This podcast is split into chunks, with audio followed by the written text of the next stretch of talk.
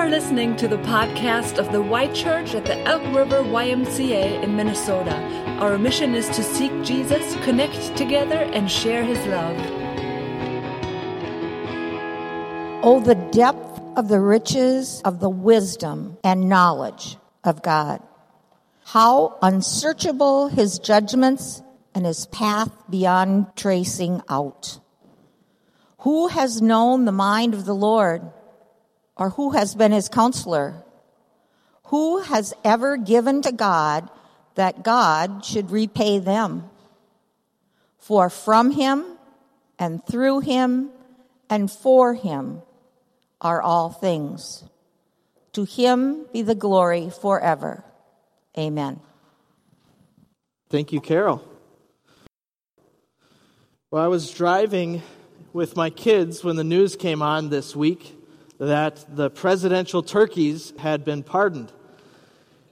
You know, I wouldn't have thought twice about hearing something like this on the radio, but when you have kids in the car who are hearing this for the first time, well, there's lots of questions about these turkeys and being pardoned, and what does all this mean? So there I was, struggling to explain why a president would pardon a turkey and why such a thing is newsworthy to begin with. All I knew as I made my way through an explanation was that, you know, before Thanksgiving, there is an official pardoning of a Thanksgiving turkey or two so that they will not end up on the dinner table. And this year's pardon went to a pair of turkeys named Peanut Butter and Jelly from Jasper, Indiana. Well, my kids' questions got me thinking, so I looked up a little bit more background on this. The Thanksgiving pardon has been an annual event since 1989 and George H.W. Bush.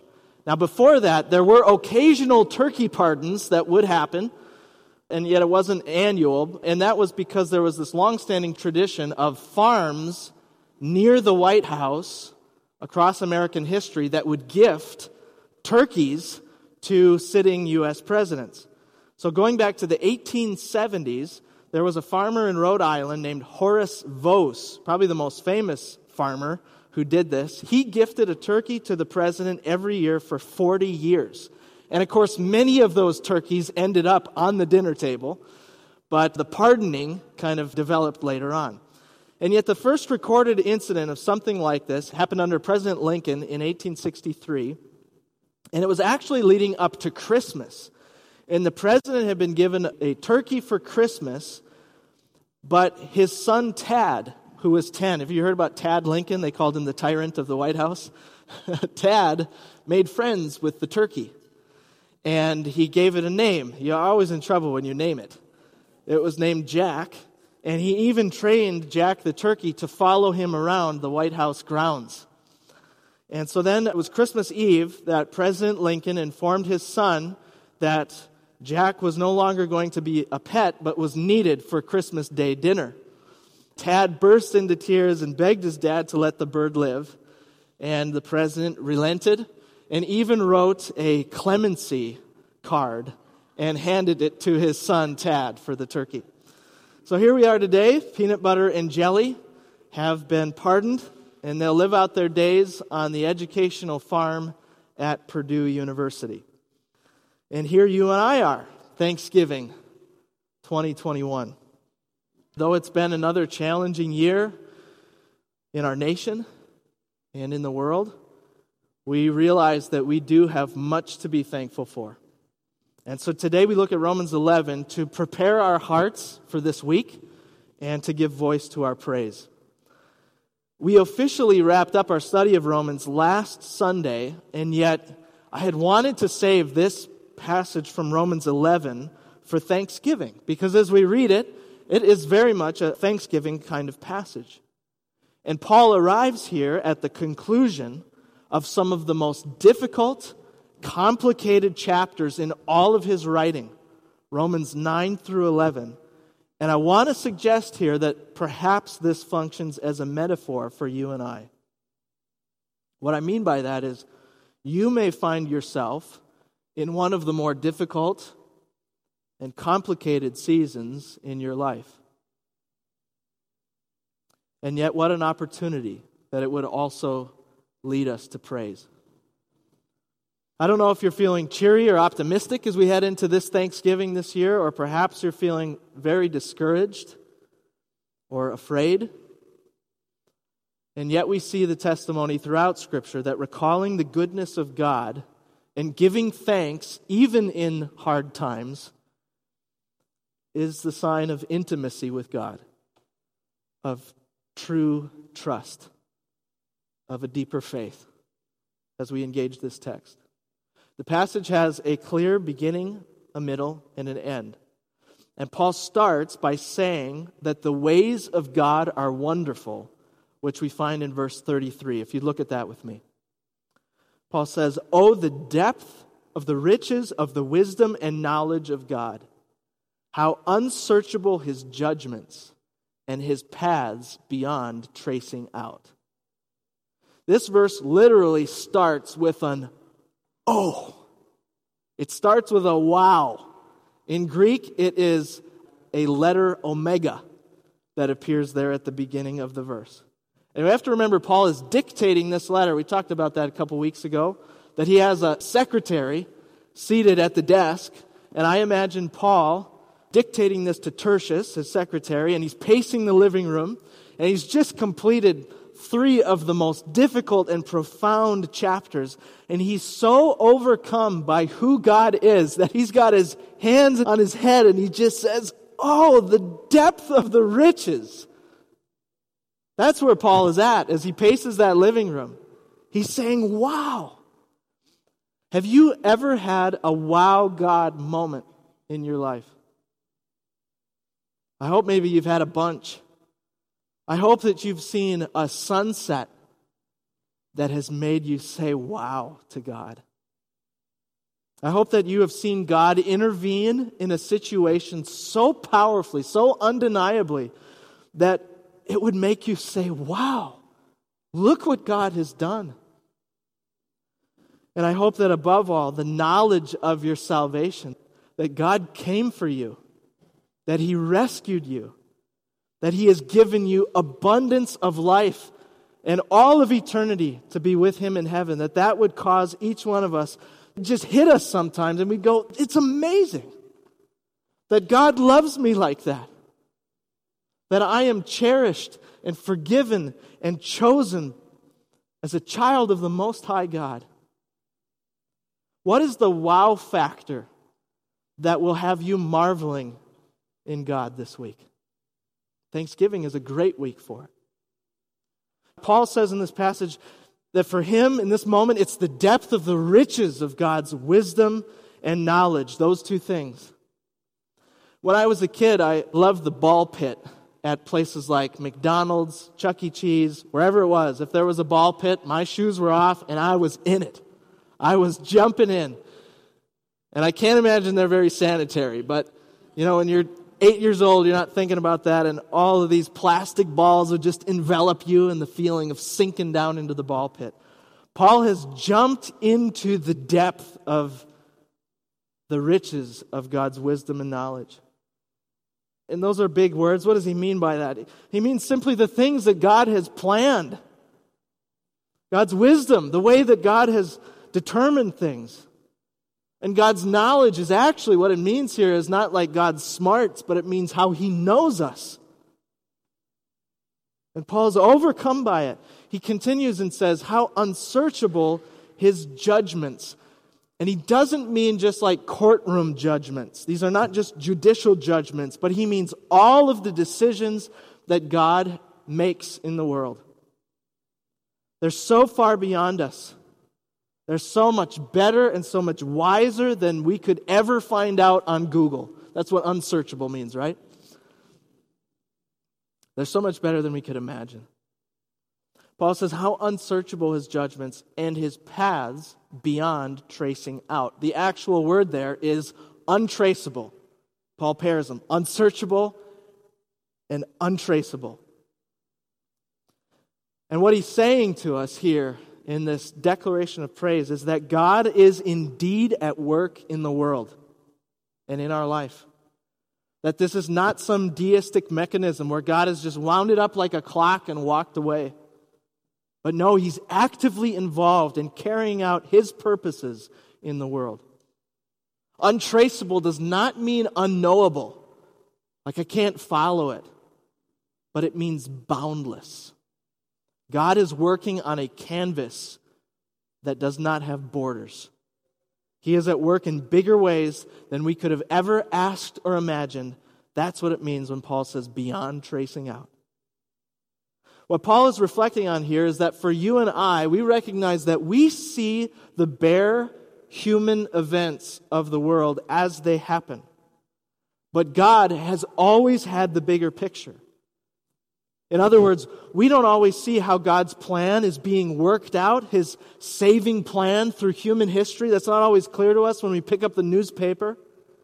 The events of our time or even in our daily life, to quote Macbeth, it can all just seem like sound and fury as you watch the daily news, signifying nothing. But God is the author of a greater design. And I like how one commentator put it. He said this, "We need God's interpretive binoculars, which will enable us to see aright what he is up to." God is up to something. And in his word and in his son, we get our binoculars. The Holy Spirit helps us to see and to see the grander scene that is playing out on human history. That God has a plan. That he has not forgotten us. That we are not the result of time plus matter plus chance. But we are cherished. We are forgiven. We were chosen before the beginning of time. And it's all of this and more that causes Paul to say, wow, as he begins this passage. Then secondly, look at the middle portion, verses 34 to 35. The middle is comprised of three rhetorical questions. Who has known the mind of the Lord? Or who has been his counselor? Who has ever given to God that God should repay him? And you'll see these questions are in quotes. And that's because Paul is pulling them from the Old Testament, which he knew so well. And the first two questions come from Isaiah 40:13. Isaiah 40:13. And yet we should keep in mind that when Paul quotes the Old Testament, he's referencing not just a single standalone verse, but he knows his listeners, his readers, will have the wider context in mind. He knows that they will call to mind all of Isaiah 40, where it says, earlier in the passage, "See, the sovereign Lord comes with power, and he rules with a mighty arm." Is God still at work? Yes, he is. He tends his flock like a shepherd. Paul knows his readers are going to be thinking about this. He gathers the lambs in his arms and carries them close to his heart. He gently leads those that have young. Has God walked away? No, he hasn't. And then listen to the rhetorical questions that come in a series here. Who has measured the waters in the hollow of his hand? All the oceans, Isaiah is saying, right here. Or with the breadth of his hand has marked off the heavens. Imagine that. Galaxy, galaxy, galaxy for God. A handspan. And then listen to this as Isaiah continues. Who has held the dust of the earth in a basket? You ever stood before the Rocky Mountains? Or weighed the mountains on the scales? And listen to this, one last verse from Isaiah. Surely the nations are like a drop in a bucket. They are regarded as dust on the scales. America, China, Russia, GDP, billions and trillions, technological advancements, military might, it is dust on the scales. In Isaiah's time, there were great promises that were being spoken over Israel, but they were still captives in Babylon. And the Babylonians were so strong, the dominant global power, and the people of Israel were filled with fear and doubt. Was God still working? Were his promises still true? In Rome, then, as Paul picks up these words, the early church was a drop in the bucket, surrounded by a pagan culture and the imperial cult. Persecution was coming. Was God still at work? Did he still care? And if I could ask you to read one other portion of Scripture this week for Thanksgiving, it would be Isaiah 40. Paul goes to this specific place in Scripture because it absolutely affirms that God is, in fact, still in control and his promises are sure. His plans may be untraceable for the human mind, but his ways are always good, and no power on earth can sway them. And I bet there are those among us here today who need this reminder. His plans for you right now might seem untraceable. You're not sure where he's leading. You're going through perhaps a really hard stretch, or just a season of transition that has you uncertain. But his ways for you and your family are good. And no power on earth or hell can separate you from his love. Paul says, who's known the mind of the Lord? Who am I? Who's been his counselor? And then he says, who has ever given to God that God should repay them? And that third question is a line from the book of Job. I love how the Lord weaves in, what our kids are looking at and then our grown-ups. We just talked about Job with Katie, didn't we? It's a quote from Job 41:11. And again, the wider context comes to mind as we remember that Job was a man experiencing suffering. And in his suffering, he begins to accuse God of being unjust. And he begins to doubt God's wisdom. And the quote that Paul uses is taken from God's response to Job's complaint. And it's where God is essentially reminding Job, it's all grace. The terms of our relationship, Job, are all grace. You can't pull out your pocketbook or calculator. And I want you to try and keep track. This week, as we head towards Black Friday and into the Christmas shopping season, try to keep track of how many times you hear a Christmas ad say, you deserve something. I've already heard it this past week. You deserve this car. You deserve this gift. You deserve the best that money can buy. And we could start to be convinced by this noise and almost approach our relationship with God like that. Like based on our pretty good behavior, more good than bad, that we deserve a nice pat on the back. We deserve to have nice things. And Paul reminds us, it just doesn't work like that. You can't bring that math to the equation. Who's ever given to God that God would need to repay them, that God owes you something? It's all grace. It's all Jesus. It is all his righteousness that is given to me by faith and faith alone. And that's what takes Paul into this final verse of praise as we head into the home stretch. Verse 36, for from him and through him and for him are all things. To him be the glory forever. Amen.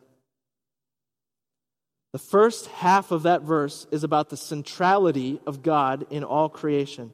In fact, each of those prepositions is unique and says something different. So let's break it down and peel back a layer. Here's what it's saying. From him means he is our source.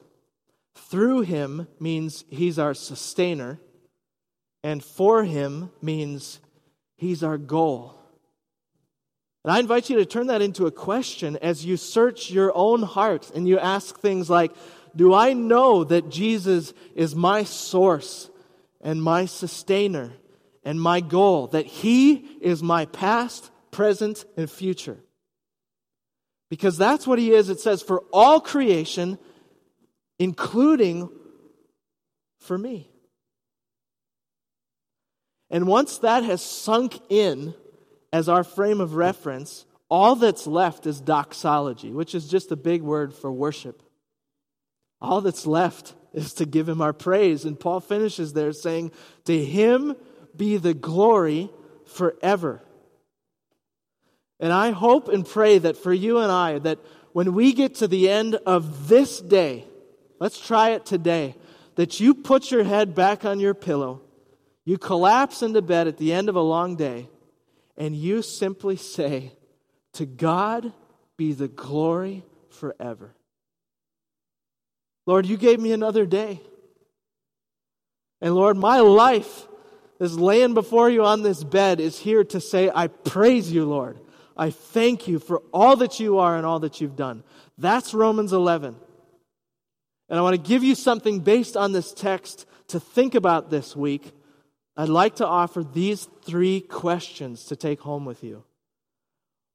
What is my wow? What is my who am I? And what is my praise? What is my wow?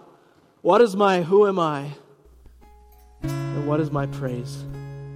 Can we answer those questions this week for Thanksgiving? Can we declare that the ways of God are wonderful and worthy of all our praise? Thanks for listening to the Y Church podcast. For more information about the Y Church, check us out online at theychurch.org.